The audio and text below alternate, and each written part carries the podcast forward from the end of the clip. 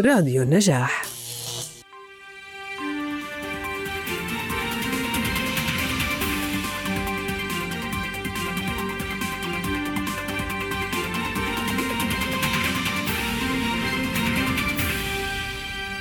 الكثير منا لا يقرأ التاريخ ويحاول أن يعزز انطباعات معينة عن تطور الحياة السياسية في الأردن غير مبنية على المعلومات والوثائق.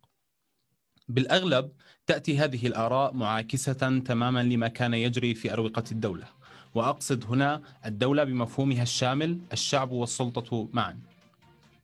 من هذه الانطباعات الخاطئة والخطيرة ما يردده العديد من النخبة إن صح لنا تسميتهم بذلك من أننا لسنا جاهزين أو جاهزون للديمقراطية وأن أي مطالبة بالديمقراطية هي جديدة ونخبوية بدأت بعد عام 1989 الذي انتهى فيه أو انتهت فيه مرحلة الأحكام العرفية وفتحت آه، الحياة السياسية.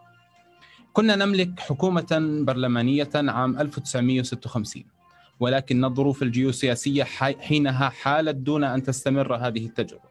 لكن بعد عشرة أعوام تقريبا من هذا العام في عام 66 كان هنالك مشروع يهدف إلى فتح الفضاء السياسي العام وتمكين الأحزاب لتشكيل الحكومات ومراقبة أعمالها وارتبط هذا المشروع باسم الشخصية الوطنية العظيمة الشهيد وصف التل. القارئ لهذا المشروع والذي كان حينها بمباركة من الراحل الملك حسين يتفاجأ أن أركانه تتشابه مع ما يطالب به الأردنيين اليوم من ديمقراطية كاملة وأحزاب أغلبية تحكم وأحزاب أقلية تعارض وتراقب. لتعود لعنة الجيوسياسيا لتقتل هذا المشروع أو على الأقل توقف تنفيذه بعد حرب عام 1967 لكن ارتبط هذا المشروع باسم وصف التل. وعلى صعيد متصل ومختلف بنفس الوقت يخطئ الكثيرون اليوم باعتبار وصف التل نقيضا للعمل المقاوم في سبيل تحرير فلسطين وتمكين شعبها من أرضه. نناقش اليوم هذه المواضيع وغيرها في سبيل التعرف أكثر على هذا الرجل وهذا المشروع الذي آمن بالأردن ومؤسساته وبفلسطين وترابها وبالديمقراطية كطريق وحيد لرفعة وتقدم هذا البلد. مع ضيوفي الأعزاء الكاتب الأستاذ محمد حسن العمري والمهندس حسين صرايرة وهو ناشط شبابي وسياسي. أنا أحمد القضاه وهذا حوار مفتوح، مرحبا بكم.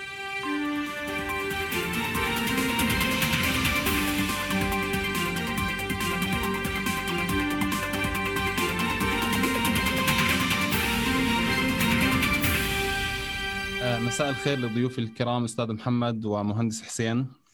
مساء الورد. آه، اسمح لي آه، أستاذ حسين اسمح لي أن أبدأ بالأستاذ محمد. أستاذ محمد في البداية طبعا. وأنت روائي وأديب أردني قبل أن تكون ناشط آه، سياسي.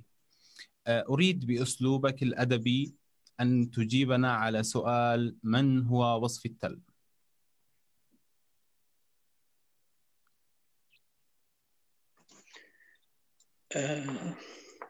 من هو وصف التل؟ يعني من لا يعرف وصف التل؟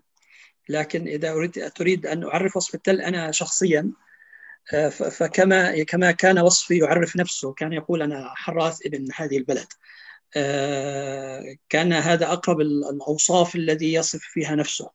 لكن هو هذا يعني وصف متواضع. يعني الحراث الحراث المفكر الحراث السياسي الحراث الوطني والحراث القومي.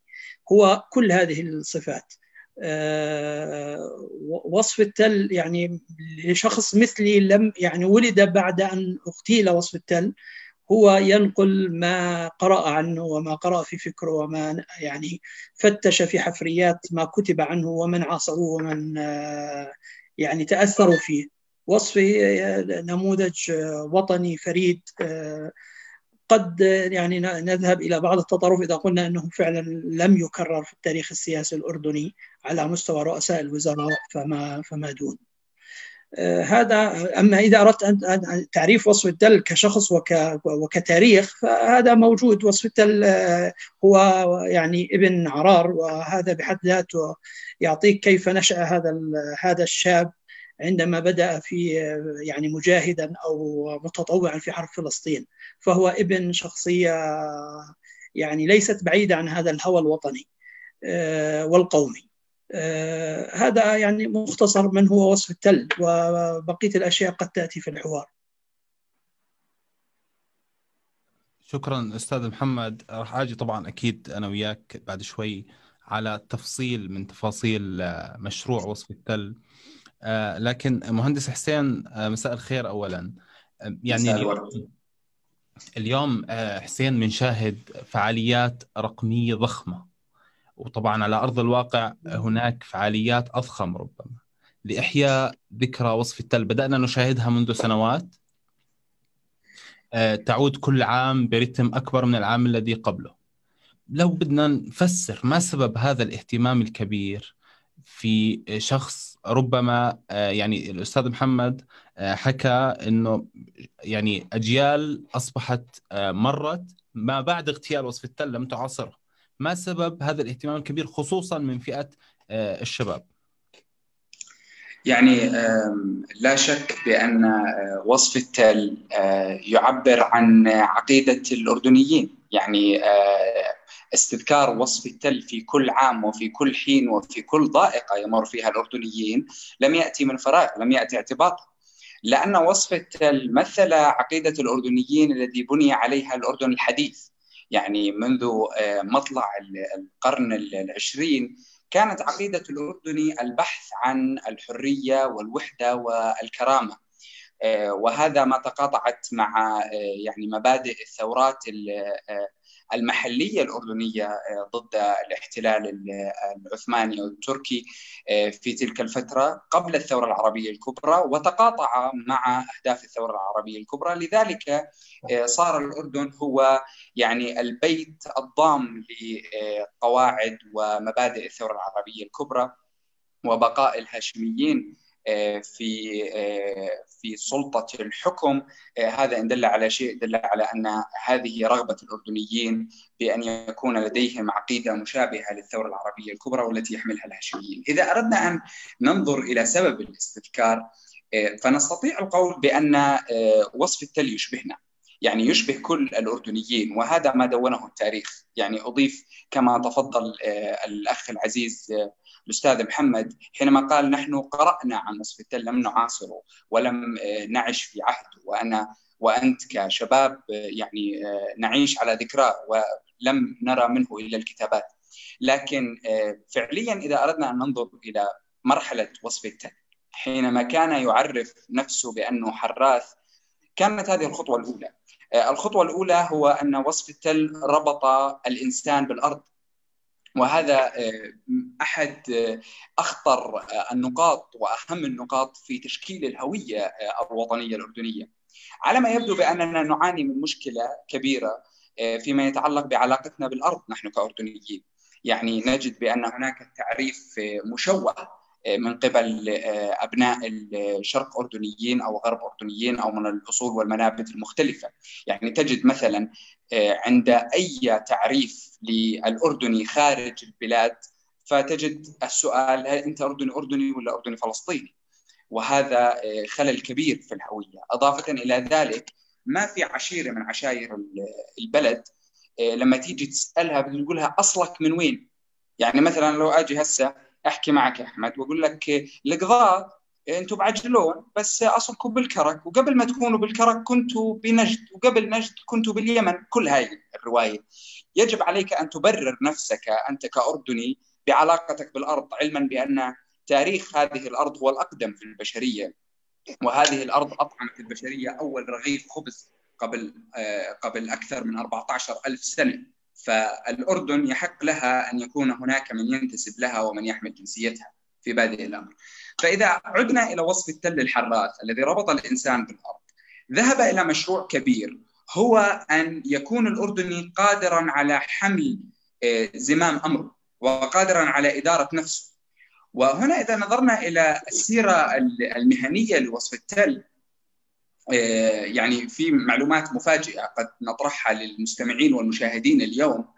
آه، لكن أهم مرحلة من مراحل وصف التل أنه آه، أدار الدولة الأردنية في مرحلة ما قبل النكبة وما بعدها. يعني شكل حكومة في عام 65 ما قبل وفي عام 66 ما قبل النكسة بس للتصحيح. النكسة. آه ما هي هاي النكبة. والله كلها النكبات أنا مش شايف. النكبات بس يعني. وفي وفي نكبات جديدة هي جايتنا. بكل الأحوال آه، فإن وصف التل كان قادرا على أن آه، يرى الأردن آه، من خلال وجود الضفة الغربية وغيابها. احتلال الجزء الأهم في في من الدولة الأردنية وسيطرة الاحتلال الإسرائيلي عليه. فكان وصف التل قادرا على أن يقدم مشروعا لتحرير الأراضي الأردنية المحتلة في الضفه الغربية باعتبارها أنها وحدة واحدة فكان وصف التل قبل احتلال الضفه الغربية ينظر إلى مشروع مقاوم يريد أن يستعيد فلسطين الكاملة، فلسطين التاريخية من البحر إلى النهر، وبعد احتلال الضفه الغربية كان يبحث عن استعادة القدس واستعادة آه، الضفه الغربية من المحتلين. فبذلك آه، وصف التل يشكل حالة من المعاصرة للوضع الجيوسياسي الصعب والحرج الذي مرت به المملكة الأردنية آه، الهاشمية.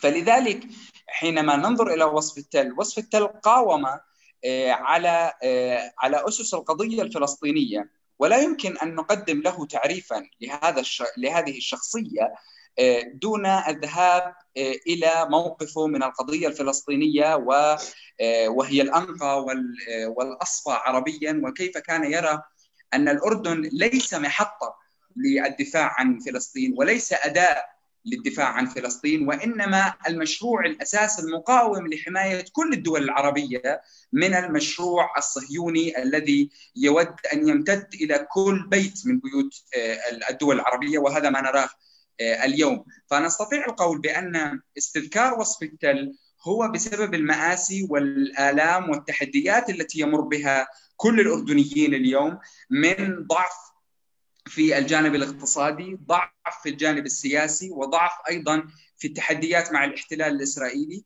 الأردنيين كانوا يجدون في وصف التل حلا لمشكلة الاحتلال الإسرائيلي التي ما زلنا حتى اليوم وبعد سنوات طوال من اتفاقية السلام الزائفة نعاني من وراء آه، الاحتلال.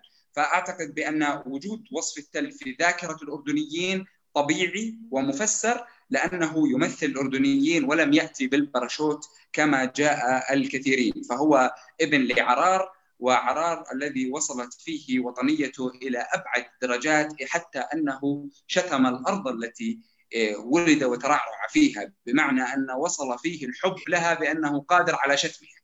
فيحق لوصف التل ما ما لا يحق لغيره لأنه يعني في كثير ناس تصدروا المشهد وأداروا المشهد في الدولة الأردنية وهم ما بيعرفوا لا الأردن ولا آه، ولا أهل الأردن. ولا ولا الحراثين ولا أبناء القرى وأبناء البوادي من الفلاحين. يعني يعني آه، وصف التل بيشبهنا فمشان هيك هو عالق في الذاكرة أحمد. آه، شكرا حسين. أستاذ محمد بدي أسألك تقريبا نفس السؤال. نعم. آه، يعني ربما أنا شفت لك مقال راح نيجي بعد شوي على مقالك مقالك منشور في عام 94 عن آه، وصف نعم. التل ومشروع في فلسطين لكن راح نيجي بعد شوي لكن أنت ما ما لفت انتباهي بنشرك للمقال أنك كتبت في نشر في زمن لم يكن يتحدث به أحد عن وصفي اليوم صحيح. بعد بعد تقريبا بعد تقريبا 24 سنة أو 25 سنة من مقالك آه اليوم آه قاعدين بنشوف اهتمام كبير سواء على المستوى على المستوى الشعبي هائل منذ سنوات لكن على المستوى الرسمي أيضا هناك اهتمام بذكر اغتيال وصف التل وشاهدناها ربما العام هذا بسبب كورونا لم يكن هناك آه، فعالية كبيرة شبه رسمية لكن العام الماضي آه، زار آه، ضريح وصف التل ولي العهد زاروا مجموعة من الوزراء فهذا الشيء بيدل على إنه هناك اليوم اهتمام بذكرى وصف التل أعادوا للمشهد ربما الاهتمام الشعبي أو الاهتمام الشبابي بال... بال... ما سبب هذه الزيادة في الاهتمام أو التطور هذا؟ آه، يعني من نافلة القول أنه يعني في التسعينات يعني ما بعد انتخابات 89 آه، طبعا انتخابات 89 فاز فيها التيار الإسلامي، التيار الإسلامي ليس له موقف لا إيجابي ولا سلبي كثيرا من وصف التل، لكن النشاط السياسي القومي الناصري والسياساري كان على خصام كبير مع وصف التل والكتاب الأردنيين في ذلك الوقت كانوا يتحاشون الكتابة عن وصف التل. الحديث عن وصف التل كان يرتبط بتصفية المقاومة الفلسطينية وهو وهو يعني من من الافتراءات الكبيرة التي لحقت بوصف التل. يعني هذا الكلام استمر حتى نهاية التسعينات وأنا متابع وكنت أكتب بالصحافة المحلية. المقال الذي تحدثت عنه نشر في في جريدة اللواء التي كان يصدرها حسن التل اللي هو ابن عم آه، الشهيد وصف التل. لم تكن الصحافة الأردنية لا الراي ولا الدستور تتحدث عن وصف التل كما نتحدث اليوم. الكل كان هناك يعني جمهرة الكتاب كلهم من ميول قومية ناصرية ويسارية وكانت على غير وفاق مع وصف التل. لاحقا آه، صار في مراجعات. يعني كتب بعض بعض الشخصيات التي لها ثقة يعني عالية عند يعني ال ال ال القوميين والناصريين واليساريين مثل المرحوم أكرم زعيتر وعدنان أبو عودة وحازم نسيبة، حازم نسيبة وعدنان أبو عودة كانوا مع وصف التل في مشروعه، كتبوا لاحقا شهاداتهم وهم ما زالوا على قيد الحياة حسب ما أعرف يعني. ف يعني بدأت الناس تتحرر في أواخر التسعينات وتكتب شيء عن وصف التل. آه، آه، اللي كان يكتب دائما مقال كأنه كل شهر له مقال عن وصف التل بالتسعينات وكان دائما على خصام مع القوميين مع إنه هو من من التيار القومي اللي هو المرحوم جورج حداد. كان معجب بشخصية وصف التل ويكتب عن فكره ولكن كان بذلك الوقت يخرج خارج السرب. وأنا لما كتبت هذا المقال في ال 94 اللي أشرت له كنت يعني يعني في ضيافة المرحوم جورج حداد لاحقا بدأت يعني بأواخر التسعينات كما قلت لك تتحرر العقد المرتبطة بتاريخ وصف التل وخرجت تيارات أردنية سياسية كما تعلم يعني نهض حتى نموذجا وبدأت آه، تقول ما لم يكن يقال سابقا. جميل. آه، أستاذ حسين بدي أسألك يعني أنا قرأت امبارح وأنا بحضر للحلقة في كتاب كتابات سياسية وهو شبه مذكرات لسعيد التل شقيق آه، الشهيد وصفي. تحدث عن آه، ميثاق للعمل السياسي. كان قد وضعه وصف التل؟ وضع لجنة لإعداد ميثاق للعمل السياسي وفتح الفضاء العام. هذا الميثاق بتركز على أن أن يكون هناك حزبان في الأردن. علنيان وشرعيان كان هذا كان هناك تركيز على هذه المصطلحين لأنه لانتشار الأحزاب اليسارية آه، أو القومية في حينه السري ذات العمل السري أو الطابع السري. يتركز على خلق حزبان يحكم أحدهما ويراقب الآخر ويكون الشعب الحكم على أداء كل منهما. وعمل على توطيد هذا المشروع ليرى النور لكن آه، زي ما ذكرت بالمقدمة حرب ال 67 أوقفت هذا المشروع. وربما الأحداث التي أتت ما بعد ال 67 آه، ربما آه، الأحداث التي حصلت في عام 70 آه، أدت إلى تأخير. كيف ترى مشروع كهذا في ظل منطقة مشتعلة آنذاك بالحروب والصراعات والانقلابات؟ والأردن كان يبحث عن فضاء عام لتأسيس حكومات برلمانية آه، ينتخبها الشعب ويراقبها الشعب ويقيم أدائها الشعب. في منطقة كانت الانقلابات ربما هي العنوان العريض للصحف آنذاك.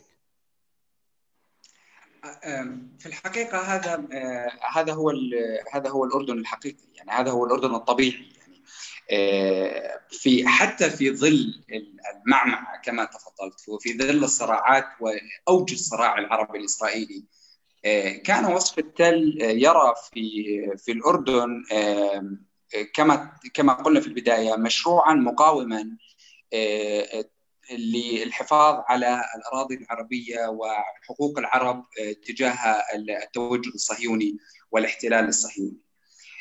وصف التل كان قاعد بيشوف بأنه التشتت الحزبي والأضياف الحزبية المختلفة اللي ممكن إنها تكون على الأرض الأردنية من الممكن أن تضعف النشاط السياسي والفضاء المدني. يعني كثرة الطباخين للطبخة بتخربها. يعني هو كان يشوف إنه خلي في عنا ثلاث أربع مبادئ أو ثلاث أربع محاور خلينا نشتغل عليها بأحزاب آه، واضحة. يعني إحنا قاعدين نحكي حزب قومي مثلا حزب آه، أممي.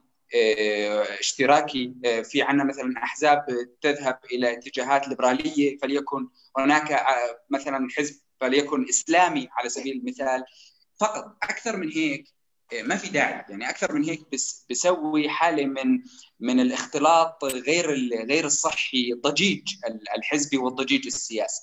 وبالمناسبة هذا ما ذهب إليه الملك حسين آه، في الميثاق الوطني آه، في مطلع التسعينيات.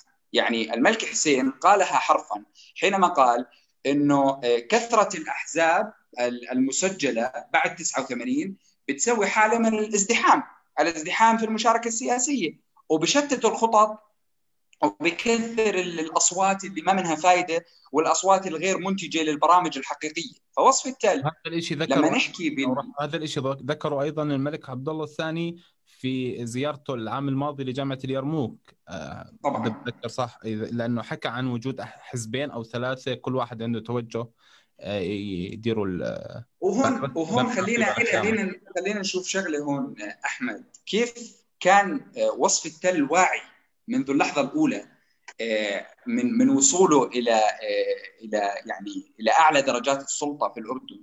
بأن الثبات لنظام الحكم في الأردن النيابي الملكي الوراثي يكون بالملكية الدستوريه يعني وهذا ما تطالب به العرش اليوم. يعني اليوم يتمنى آه، القصر أن يكون هناك حكومات برلمانية تأتي بالقرار كاملا من لدنها وتحاسب من قبل البرلمان وتشكل من قبل البرلمان ويكون لها برامج حزبية حتى يكون القصر بمنأى عن الأخطاء في الإدارة والتبعات الصعبة فكان يجد وصف التل أن حماية الملكية في الأردن آه، يعني مشان نحميها زي ما, ما بدنا يصير فيها زي ما صار آه، بسوريا زي ما صار بالعراق زي ما صار بمصر. فكانت فكرة حماية الملكية بأن يجعلها دستورية. ولن يكون هناك ملكية دستورية إلا إذا كان هناك نشاطا حزبيا حقيقيا وواضحا وقريبا من الناس. كثرة الأحزاب يعني كثرة الأصوات وكثرة الضجيج إحنا بحاجة إلى حزبين ثلاثة أربعة كل واحد فيهم بيحكي من برسبكتيف من من وجهة نظر معينة تجاه آه، القضايا الوطنية المركزية، القضايا الاقتصادية والسياسية والاجتماعية. فهذا أن دل على شيء، دل على أنه وصف التل كان واعي منذ اللحظة الأولى لتركيبة الأردنيين. ومش بس تركيبة الأردنيين، يعني هو هذا البني آدم كان فاهم وواصل مراحل متقدمة في السياسة إلى أنه كان بده يوصل بالأردنيين يعني يصير زيهم زي مثلا اليوم ألمانيا زيهم زي آه، أمريكا. أمريكا فيها حزبين بس آه، ألمانيا فيها أربع أحزاب شغالة بس أكثر من هيك ما يعني ما بطلع لهم. آه، إحنا اليوم مسجل عندنا فوق ال 35 حزب ولا واحد منهم شغال زي العالم والناس. يعني شفناهم بالانتخابات. بالانتخابات لا قدروا يودوا الناس على صناديق الاقتراع ولا قدروا إنهم يقنعونا بالشباب اللي هم يطرحوهم ولا قدروا يوصلوا المرأة للبرلمان. وبالتأكيد عددهم قليل داخل قبة البرلمان مش راح يعدلوا قوانين مش راح يعملوا لنا شيء ولا راح نمشي آه، إلى الأمام. فوصف التل هو مشروع سياسي اقتصادي اجتماعي متكامل. يرى في الدولة الأردنية ان من حق الأردنيين أن يديروا أنفسهم وهذا صلب العملية الديمقراطية. يرى بأن الملكية الدستورية الديمقراطية تكمن من الشعب منه واليه وأن علاقة الأردنيين في القصر هي علاقة مميزة تختلف عن كل العلاقات الملكية الموجودة في المنطقة. يعني إحنا مشكلتنا بالمنطقة العربية إنه إحنا بنشوف الملكية بطريقة يعني آه، العالم استغنى عنها. إحنا اليوم في الأردن في عندنا حالة ديمقراطية آه، آه، يجب أن نصل لها لحماية النظام الملكي الوراثي النيابي الملكي الوراثي بأساس من من الشعب. وإذا أردنا أن نتحدث تماما عن مشاركة حزبية حقيقية يجب أن تقتصر على عدد محدود من من الأحزاب. حتى خلينا اليوم لما أجي أقعد أنا وياك مثلا أحمد أجي أقول لك والله أنا شايف عندك ميول إسلامي. بقول لك خلص أنا بصنفك على الإسلاميين بس أنت هسه أتحداك إذا بتقدر تصنفني أنا. يعني أنا في 6000 حزب بالبلد كرك يا خيوب نصنفك ما كرك. عاد شو بدك تسوي؟ أنا بجمع خمسة على انسى شكرا آه، حسين. آه، أستاذ محمد آه، إذا بدي أعود لمضمون مقالك. بدي أقتبس جزء من رسالة كتبها الشهيد وصفي لصديق مفترض هاجر من فلسطين يحثه فيها وصفي على العودة. يقول أنا موافق معك أننا أضعنا القسم الأكبر من هذا البلد العزيز ويقصد فلسطين. وأعترف أنه لم يبقى في أيدينا سوى بقية عجفاء لا تغني من حيث المساحة والإمكانيات المادية. ولكنني أربأ بك عن الاعتقاد بأن هذا الحال دائم خالد. الأرض على قداستها وعزتها تفقد وتسترجع وتذهب وتجيء. رجال هذه الأرض وسندها والذين يفدنوها هم الذين يفقدونها وهم الذين يسترجعونها. وما دام للأرض المفقودة رجال ليس من الصواب في شيء الاعتقاد بأنها ضائعة. كيف تقرأ مشروع وصف التل تجاه فلسطين؟ خصوصا أن هناك اتهامات دائما كانت موجودة. أن وصف التل هو نقيض للعمل المقاوم في فلسطين نقيض العمل الفدائي. وكان سبب من أسباب آه، انهيار منظومة العمل الفدائي في آه، تجاه فلسطين. تمام آه، يعني هو الكتاب يعني المقال الذي أشرت إليه يتحدث عن عن كتاب وصف التل وطبعا أنا أدعو الجميع إلى قراءته هو كتاب صغير ومؤلفات وصف التل هي محدودة يعني ليست كثيرة. أدعو يعني الذين يعتقدون أن وصف التل يمثلهم وهم كثر وغالبية اليوم أن يقرأوا مؤلفاته. الكتاب كان هو فلسطين دور العقل والخلق في معركة التحرير. يعني العنوان أحمد يكفي ولا ولا لا يكفي فلسطين دور العقل والخلق في معركة التحرير. طبعا هو كتب عن عن هزيمة سبعة عن هزيمة 48 ونشروا وصف التل آه، في 67 يعني قبل حرب 67 قبل حزيران نشروا كان وقتها ليس رئيسا للوزراء أظن كان رئيس للديوان الملكي وأخفى اسمه لأنه يعني ما بيقدرش ينشره بالمنصب السيادي اللي هو فيه. نشروا تحت مسمى سياسي أردني. نشر الكتاب قلة من الناس عرفوا أن هذا الكتاب لوصف التل. لاحقا وقبل اغتيال وصف التل كان قد سماه باسمه ونشر في يعني بتعرف النشر السابق كان يعني محدود. وكان في موجود منه عدد من النسخ موجودة عند شخصيات واليوم سجلت مراجعات وتعرف أن هذا الكتاب لوصف التل. آه، في هذا الكتاب وصف التل يتحدث عن آه، أسباب الهزيمة التي حصلت في 48 وكان هو عسكري متطوع في في جيش آه، التحرير أو جيش الإنقاذ كان مع فوز القاوقجي. طبعا وصف التل كان شابا يعني لما نحكي 48 وصف التل مواليد 19 فإحنا عم نتحدث عن شاب في العشرين من عمره متطوع فهذا يعطيك أين كان وصف التل يجد نفسه. كان يجد نفسه مع المقاومة التي يقال أن وصف التل هو الذي أجهضها في الأردن وهذا غير صحيح. يعني من نشأ على شيء أو من شب على شيء شاب عليه وقتل عليه وهو وصفي. آه، في في الوصف وصف عندما كتب كتابه عن هزيمة 48 هذا الكتاب الذي أشرت إليه آه، آه، وضع إيده على الجروح. يعني في عبارة أنا أظن إني كتبتها في المقال لأنه المقال بي دي اف وما قدرتش أرجع أقرأه لأنه ما عندي نسخة يعني ما فيش نسخة اونلاين يعني لأنه منشوره ب 94 قبل النت. في عبارة أنا مقتبسها من وصفي التل في الكتاب بقول العرب يرس كانوا يرسمون الهزيمة. يعني هو جندي هو مش قائد في ال 48 القيادة كانت ب... ب... يعني موكله للجيوش العربية الرسمية من الأردن طبعا كانت كان ما زالت الحكم الأردن تحت حكم الانتداب وما زال كلوب هو القائد العام للقوات المسلحة ومصر ما زالت تحت الحكم الملك فاروق والقوات السورية والعراقية والقوات العربية التي اشتركت. فهو يكتب أن العرب كانوا يرسمون الهزيمة تحدث عن عن السلاح الفاسد تحدث عن الحرب بلا خطة. وهي التي جعلته لاحقا يعني لما أصبح سياسيا في في يعني في بداية الستينات عندما شكل حكومه يرسم ما يسمى بخطة تحرير فلسطين الضائعة التي يعني اطلع على أسباب الهزيمة. طبعا هو كان كان يرسم هذا الشيء نظريا وكان يعني من شهود العيان على هذه الخطة التي رسمها وكتبها في ادبياته المنشورة في ذلك الوقت ولا أعرف ما هي ولكن أشار إليها كما قلت في مراجعاته المرحوم أكرم زعيتر وهو يعني قد يكون من أهم المؤرخين اللي كتبوا في القضية الفلسطينية وهو فلسطيني وأصبح لاحقا وزيرا في الأردن وسفيرا وتبوأ مناصب مهمة ويعتقد أن وصف وكان امينا على ما كتبه وصف التل عندما نشر عن خطة وصف التل التي تحدث فيها عن تحرير فلسطين. طبعا هذه الخطة هو كان يرسم كما قال زميلنا الآن هو كان يرسم واجهات آه، ثلاث واجهات عسكرية رسمية اللي هي الواجهة المصرية والواجهة الأردنية والعراقية من جهة ثم الواجهة السورية واللبنانية من جهة. وكان يقول أن الواجهة الرابعة وهي الواجهة الحرة التي يجب أن يتم دعمها وتقويتها هي هي المقاومة أو أو أو الحركة الفدائية الفلسطينية. التي هي خرجت من من 48 وبدأت تتشكل في ذلك الوقت. فهو يعتبر إنه هذه هي الجبهة الرابعة التي يجب أن تكون هي نبض القضية ونبض المعركة القادمة يعني بها سيضرب العرب وسيساندونها بالجيوش أو بالجبهات الثلاث التي أشرت إليها.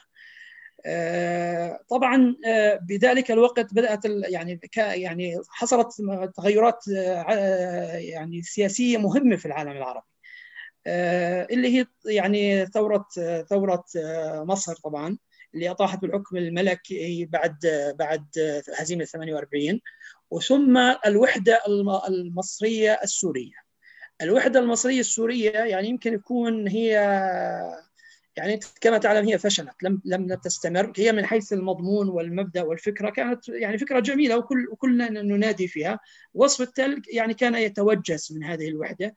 وطبعا الوحدة هي لاحقا دعمت الانقلاب على الملكية في العراق. وبالتالي أصبح الأردن منفردا في الساحة السياسية لأن العراق أصبح أقرب إلى يعني العراق الجمهوري وليس العراق الملكي أصبح أقرب إلى المنظومة السوري التحالف السوري العراقي المصري.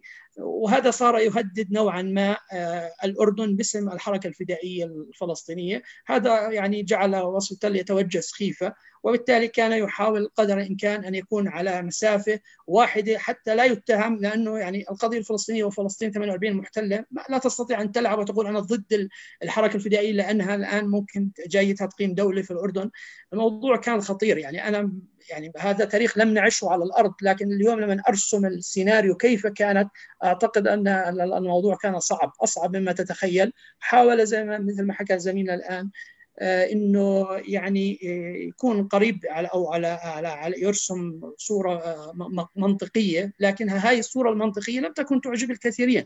الذين اعتبروا أنفسهم وهم الحركة الفدائية ضحية لما للترتيبات التي وضعها وصف التل لمعركة فلسطين. طبعا حصل بعد ذلك الهزيمة وما بعد الهزيمة كان أصعب ممكن ان نتحدث عنه في محور آخر. شكرا أستاذ محمد وربما من المعروف عن وصف التل أنه كان واقعيا يبني مشاريعه من خلال الواقع ولا يرسم أي شيء مختلف عن الواقع ليبني عليه خططه وهذا بحسب ما جاء به سعيد التل شقيقه في كتاب كتابات سياسية. حسين وصف التل ارتبط منذ أعوام ربما أو حتى منذ البداية بالهويه الوطنية الأردنية وأي حدا بيحكي اليوم عن هوية وطنية أردنية ضمنيا يأتي بها وصف التل. لكن بعد كل هذه الظروف التي مرت علينا منذ وصف التل والتي خسرناها على على إثرها. هل الهوية الوطنية في الأردن واضحة المعالم ومتفق عليها أم نحن بحاجة اليوم إلى بناء هوية وطنية جديدة وعقد اجتماعي جديد؟ يعني سأجيب على سؤالك من شقين. الشق الأول إذا كانت الهوية الأردنية واضحة المعالم فهي لا غير واضحة المعالم لأننا لأن الهوية الأردنية تعرضت لتشويه متعمد خلال العقود الماضية وهذا التشويه لم يكن فقط بجهد صهيوني وإنما أيضا بجهد عربي متصهين هناك كانت تحالفات لا نقول بأنها تحالفات كانت يعني مباشرة وإنما بطريقة غير مباشرة كان هناك التقاء في الاهداف ما بين بعض الدول العربية المحيطة فينا واهداف الحركة الصهيونية بأن يتم إسقاط النظام الملكي بالأردن وأن يتم السيطرة على هذه الأرض كامتداد للمشروع الصهيوني أو أن يكون يعني أن تكون أن يكون الأردن وطنا بديلا للفلسطينيين فلذلك كان من المتعمد والمقصود بأن يتم رمي حالة من الضبابية في في وجه الهوية الأردنية. إذا تتذكر أحمد في نقاشات كثيرة جمعتني بك أيام وزارة الشباب. وإذا بتتذكر في كم جلسة شبابية حكينا فيها وحكينا فيها عن الهوية الأردنية. ترى الهوية الأردنية واضحة.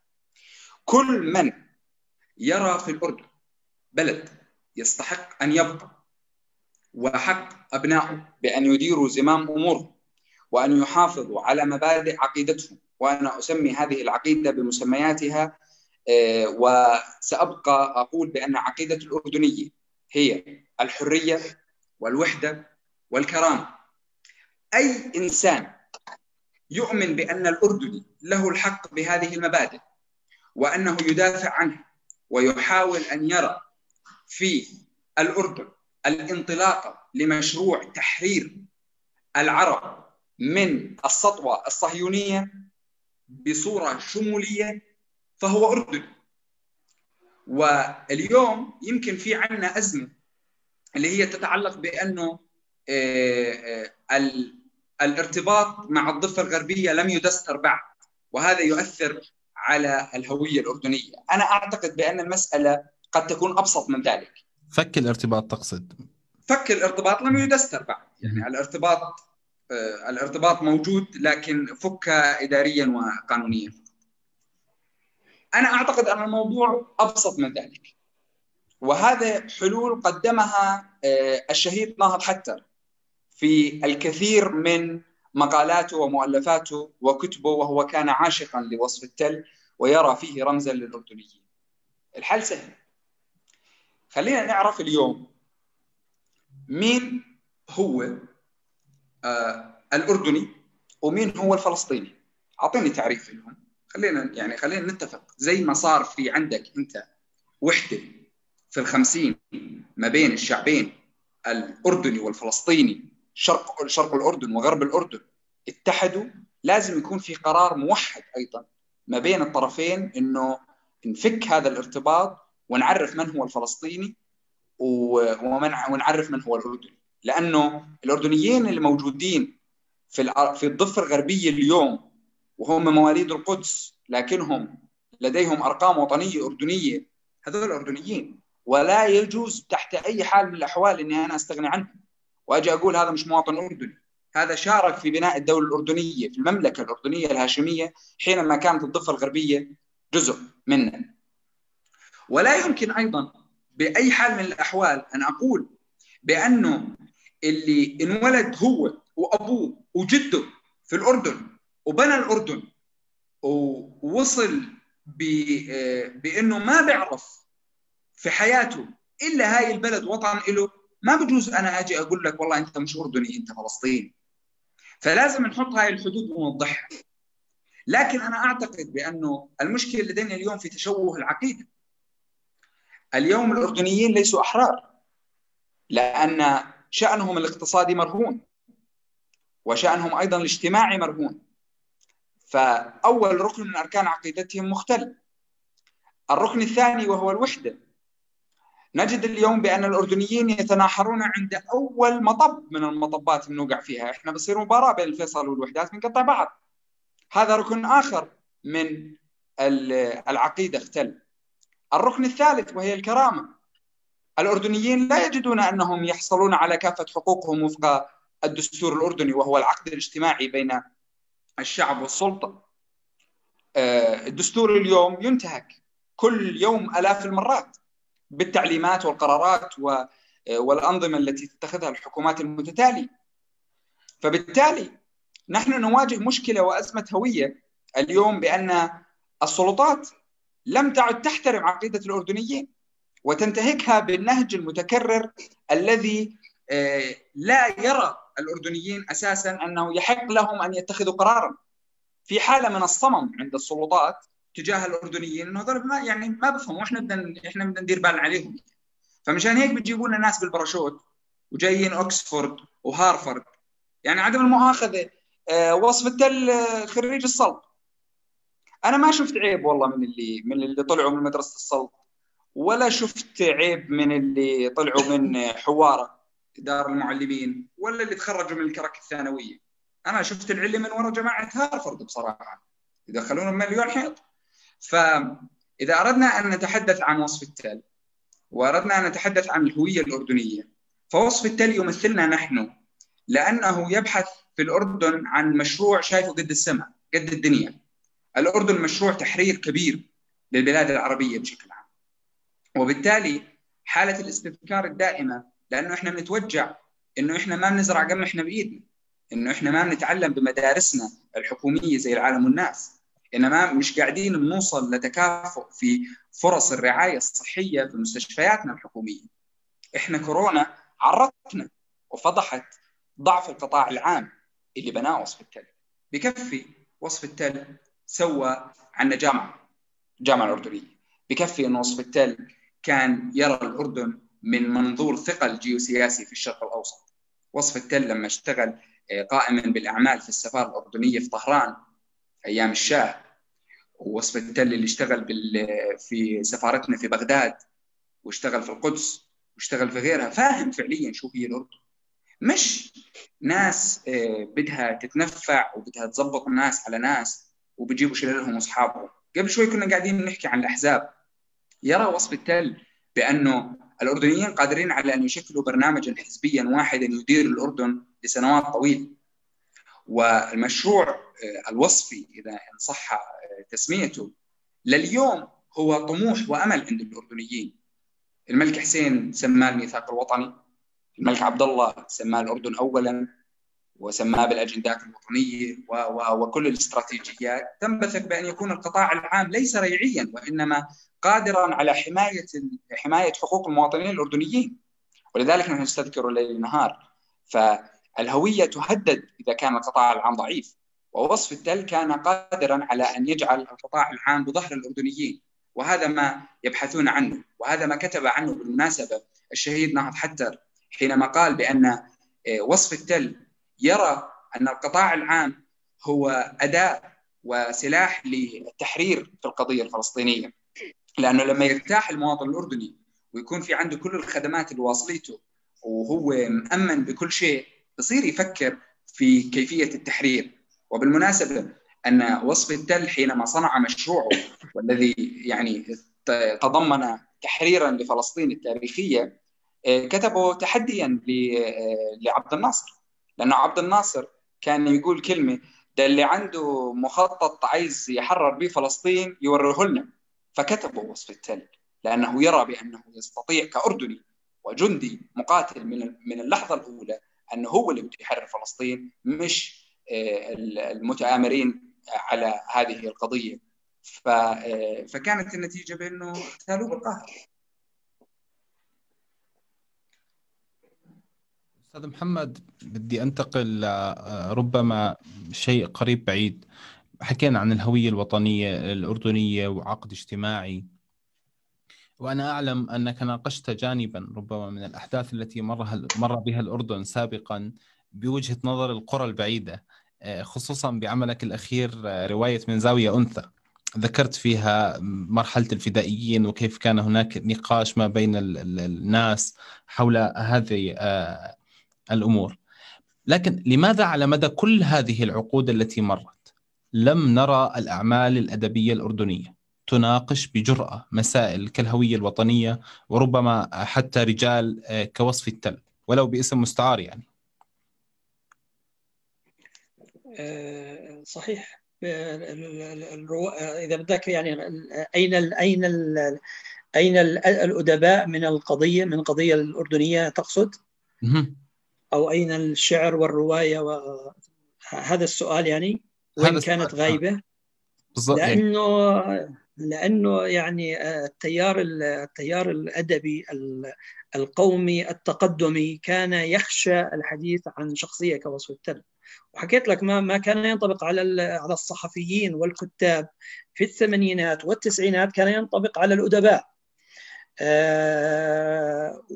فإذا فإما أن يكون كاتبا آه، يساريا آه، قوميا له موقف سلبي من وصف التل لا يستطيع أن يذكر مثلا إيجابياته.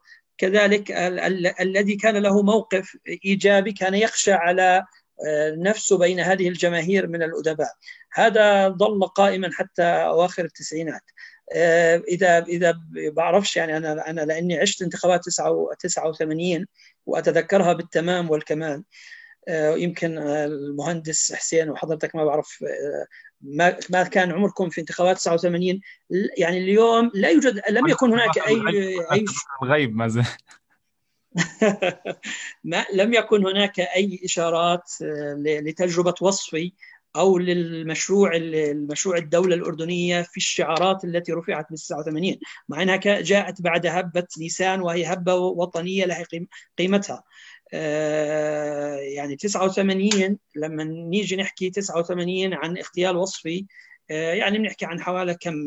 80 آه، 90 يعني 20 سنة مش هيك؟ تقريبا بين بين اغتيال آه تقريبا 20 20 وأقل. سنة يعني أنت اليوم لما تتحدث عن حدث حصل عام 2003 مثلا بداية الربيع العربي أو ما قبله أو الرصا فأنت تاريخها قريب صح ولا لا؟ يعني لما يكون في 17 18 سنة طب ليش انتخابات 89 إحنا لم نسمع أي شعارات تتحدث عن تجربة وصف التل أو تطالب مثلا بال بال بال بالنهج السياسي اللي هو يعني النهج السياسي أعيد على مهندس حسين لما سألته عن لماذا نتذكر وصف التل ذكر أسباب. أيضا فاته أن يذكر الفساد. في في عهد وصف التل الشفافية كانت عالية جدا وحجم الفساد كان يكاد يكون معدوما. وكادت أن تتروض حكومة وصف التل في 62 لأنه عين محافظ تبين إنه بيعرفوا سابقا لأنه من إربد وقصة طويلة تدخلت فيها جهات كبرى. بعدين تبين إنه ما فيش يعني ما كانش من المزكيين في ترشيحه. إحنا اليوم عندنا رئيس وزراء اللي حكى حكومة هارفارد السابقة كم عشرات الذين عينوا بمناصب سيادية ولا يعلم عنها الناس غير لما لما تعلن بالصحف. يجينا واحد كان يشتغل في دبي فجأة انه صاير مسؤول كبير ولا صاير وزير بالأردن. طب الله أكبر اللي صار لهم 30 سنة بيشتغلوا بالأردن. بيستنوا يجينا واحد من دبي ولا واحد من أمريكا ولا واحد من الدولة الفلانية عشان يستلم مسؤول. هذا حكي ما كانش موجود أيام وصف التل. آه لكن أنا العودة إلى السؤال لماذا لم تغطى هذه الحقبة ادبيا في ذلك الوقت؟ الجواب ان أن الأدباء كالكتاب الصحفيين والمؤرخين كانوا يخشون على نفسهم من الشلال أو التيار أو الطوفان القومي العربي الذي كان يعادي وصف التل. هل من الممكن أن نرى خلال الأعوام المقبلة أعتذر آه، اعمالا أدبية تناقش آه، هذه المسائل بعد أن فك حصار القوميه يعني أعتقد أنها بدأت. يعني مثلا يعني تناقش شخصية وصف تحديدا ما ما ما شفت أنا لكنها بدأت تدخل في الروايات. وخصوصا إنه إحنا عندنا جيل الآن جديد من الكتاب. يعني آه يعني أنا ممكن أقول أن هناك جيل جديد آه أيديولوجيته أردنية. لأن الجيل القديم من صناع الرواية الأردنية هم جيل مؤدلج غير آه لا يحمل الهوية الأردنية التي نتحدث عنها التي أسس لها وصف التل ضمن هذا الفكر والتي لم تعد يعني الآن يستعار منها كما كان في السابق. فالمجموعة الأدباء الجيل الجديد اللي أعمارهم الآن بالثلاثين والأربعين وحتى بالخمسين عندهم هذا الهوس وبدأوا يسربون هذه الأشياء للرواية طبعا بالشعر كان الكثير يعني الشاعر الشاعر حبيب الزيودي صديقنا الله يرحمه من الذين كانوا متأثرين بوصف التل بشكل كبير هو اعاد يعني اعاد قصيدة مهدبات الهدب. طبعا هي عبارات موجودة بالتراث الأردني القديم لكن اعاد صياغتها كقصيدة وغنت. وتعرف حبيب الزيودي عليه رحمة الله توفي منذ عشر سنوات. فكتب هذه القصيدة أعتقد يعني ببداية الفترة اللي بدأت تتحرر فيها الناس من من القيود المفروضة على فكر وصف التل واللي ذكرتها أنا وذكرها المهندس حسين من قبل قليل اللي هي بدأت تقريبا بحقبة جورج حداد أولا ثم نهض حتى بشكل أوسع يعني. شكرا أستاذ محمد. في سؤال على على البيج من نبيل العمري بيحكي سؤال لضيوفك الكرام ما هي الأسباب التي تمنع من ظهور شخصية مثل وصف التل مرة أخرى؟ وهل هذه الأسباب داخلية أم خارجية؟ وما هي الحلول؟ حسين كيف تجيب نبيل عن هذا السؤال؟ يعني آه، لا يوجد ما يمنع آه، من وصول شخصية كوصف التل إلى آه، يعني إلى صلب صناعة القرار الأردني. لكن بدنا نشوف شو هي العوامل اللي وصلت وصف التل. لهذا لهذا المكان. يعني أنا بعتقد بأنه اليوم بدون عمل حزبي حقيقي بدون بدون حرية تعبير بدون قدرة على يعني إحنا مش قادرين ننزل للشارع نحتج يا رجل. بدك بدك وصف التل يوصل يعني إحنا كل ما نوقف بالشارع بيجي درك بلمنا. فأنا بعتقد بأنه إحنا بحاجة لاستعاده صحة وسلامة الفضاء المدني. حتى نقدر نوصل يعني أصوات مؤمنة بالأردن ولديها مشروع وطني حقيقي وعاشت التجربة وبتحدياتها وفاتت بكل هاي المراحل حتى تقدر توصل ل يعني لمراكز السلطة وهي تعرف تماما ماذا يحتاج الأردنيين. إذا كانت في ما يتم الحديث عنه إذا كانت الضغوطات داخلية أو خارجية لا يمكن الفرق أو أو الفصل فيما بينهم. الأردن اليوم يعاني من وفي مواجهة حقيقية وواضحة أمام مشروع مشروع صهيوني يود الإكمال على الأراضي الأردنية واحتلالها. إذا لم يكن هذا الاحتلال بصورة مباشرة وحقيقية في السلاح وإنما بالسطوة الاقتصادية. والتأثير على مراكز صناعة القرار، هناك رؤوس اموال تحاول أن تتدخل في الأردن، هناك ظهور لطبقة الكمبرادور التي حذر منها ناهض حتر الله يرحمه، هذه تبعات تمنع وتحجب أن يصل ناس مثل وصف التل و من تربى على هذا المشروع إلى إلى السلطه لأنه يعني ماني باور اليوم الفلوس هي اللي قاعدة بتحكي مش الفكر السياسي ولا النشاط الحزبي. فبدون نشاط حزبي ولا فضاء مدني حقيقي مش راح يوصل لا وصف التل ولا غيره من هون ل 100 سنه شكرا حسين. أستاذ محمد في عندك إجابة لنبيل العمري؟ لا هو يعني المناخ زي ما حكى المهندس حسين غير مواتي وزائد إنه هناك أذرع الدولة العميقة أصبحت كثيرة. وصف التل كان يهيمن على السلطات عندما تولى رئاسة الوزراء في المرات الثلاث التي شكل فيها الحكومة يعني من الظالم القول أن جميع الوزراء اللي جاءوا لاحقا هم ليسوا بهيبة وصف التل ولا إمكانياته ولا مشروعه يعني من يعني غير اللائق مثلا أعتبر أن أحمد عبيدات زي زيد الرفاعي أو أعتبر أن مثلا الرزاز زي سمير الرفاعي أو علي أبو الرغ. في رؤساء وزراء جاءوا كان عندهم يعني خلينا نحكي مؤتمنين على القضية التي يحملونها لكنهم لم يكونوا يمتلكوا الأذرع السياسية التي ينفذون فيها أو أو مثلا عون الخصام قفز إلى ذهني الآن وأحمد عبيدات. ظهر شخصيات عندها الرغبة في التغيير أو عندها النهج لكنها كانت مكبلة بالأذرع السياسية المحيطة بها.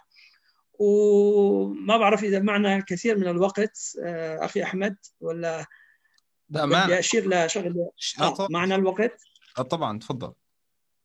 آه يعني عندما يعني شكل وصف في أول حكومة التي بدأ فيها فكرة تحرير فلسطين الاصل اللي هي 48 ب 62 كان يعني يعني المناخ حوله مش سهل. يعني حكومته تقريبا الأولى سقطت بدعوات من الشارع العام كانت تؤلبها القومية العربية لأنه بعد فشل الوحدة المصرية السورية عاود عبد الناصر وصار يدعو إلى وحدة سورية مصرية عراقية وصارت تطلع الناس في الشوارع تهدف ضد وصف التل. يعني أنا سمعت هذا وقرأت هذا وحدثني عنه ناس ما زالوا على قيد الحياة. كانت تخرج في الشوارع ناس أردنية تطالب بالوحدة مع مع مصر وسوريا والعراق وتطالب بإسقاط حكومة وصف التل. على أثرها قام يعني الملك حسين رحمه الله بحل الحكومة وتشكلت الحكومة برئاسة سمير الرفاعي التي سقطت. يعني شكل حكومة سمير الرفاعي وهو يعني سمير الرفاعي على على التاريخ السياسي الأردني لا لا لا, لا ليس له ذلك الرصيد الشعبي والعبارات المتوارثة في في في الأمثال الشعبية تشير إلى ذلك. سمير الرفاعي شكل حكومه مباشرة بعد وصف التل. يعني أنا لما اليوم أجي أقول حلوا الحكومة الفلانية وجابوا فلان أو راح فلان وفلان فعليك أن تتذكر أن وصف التل تم الإطاحة به عام 62 وجيء بسمير الرفاعي وسقطت حكومة سمير الرفاعي بالبرلمان عندما عرضت عليها الثقة سقطت مباشرة ولم يتسنى لها إدارة البلاد. نعم شكرا. فأنا أقول أن ان ان أن الترادف أو التذبذب بالشخصيات موجود منذ عهد وصف التل هناك شخصيات آه، لها مشروع وهناك شخصيات آه، لها تجارة وهناك شخصيات لها مصالح وهناك شخصيات تحافظ على على هيبة الدولة وهناك شخصيات تتاجر في الدولة موجودة من وصف الوصفي وحتى اليوم. أشكرك أستاذ محمد نعم. هذه اللمحة التاريخية يعني.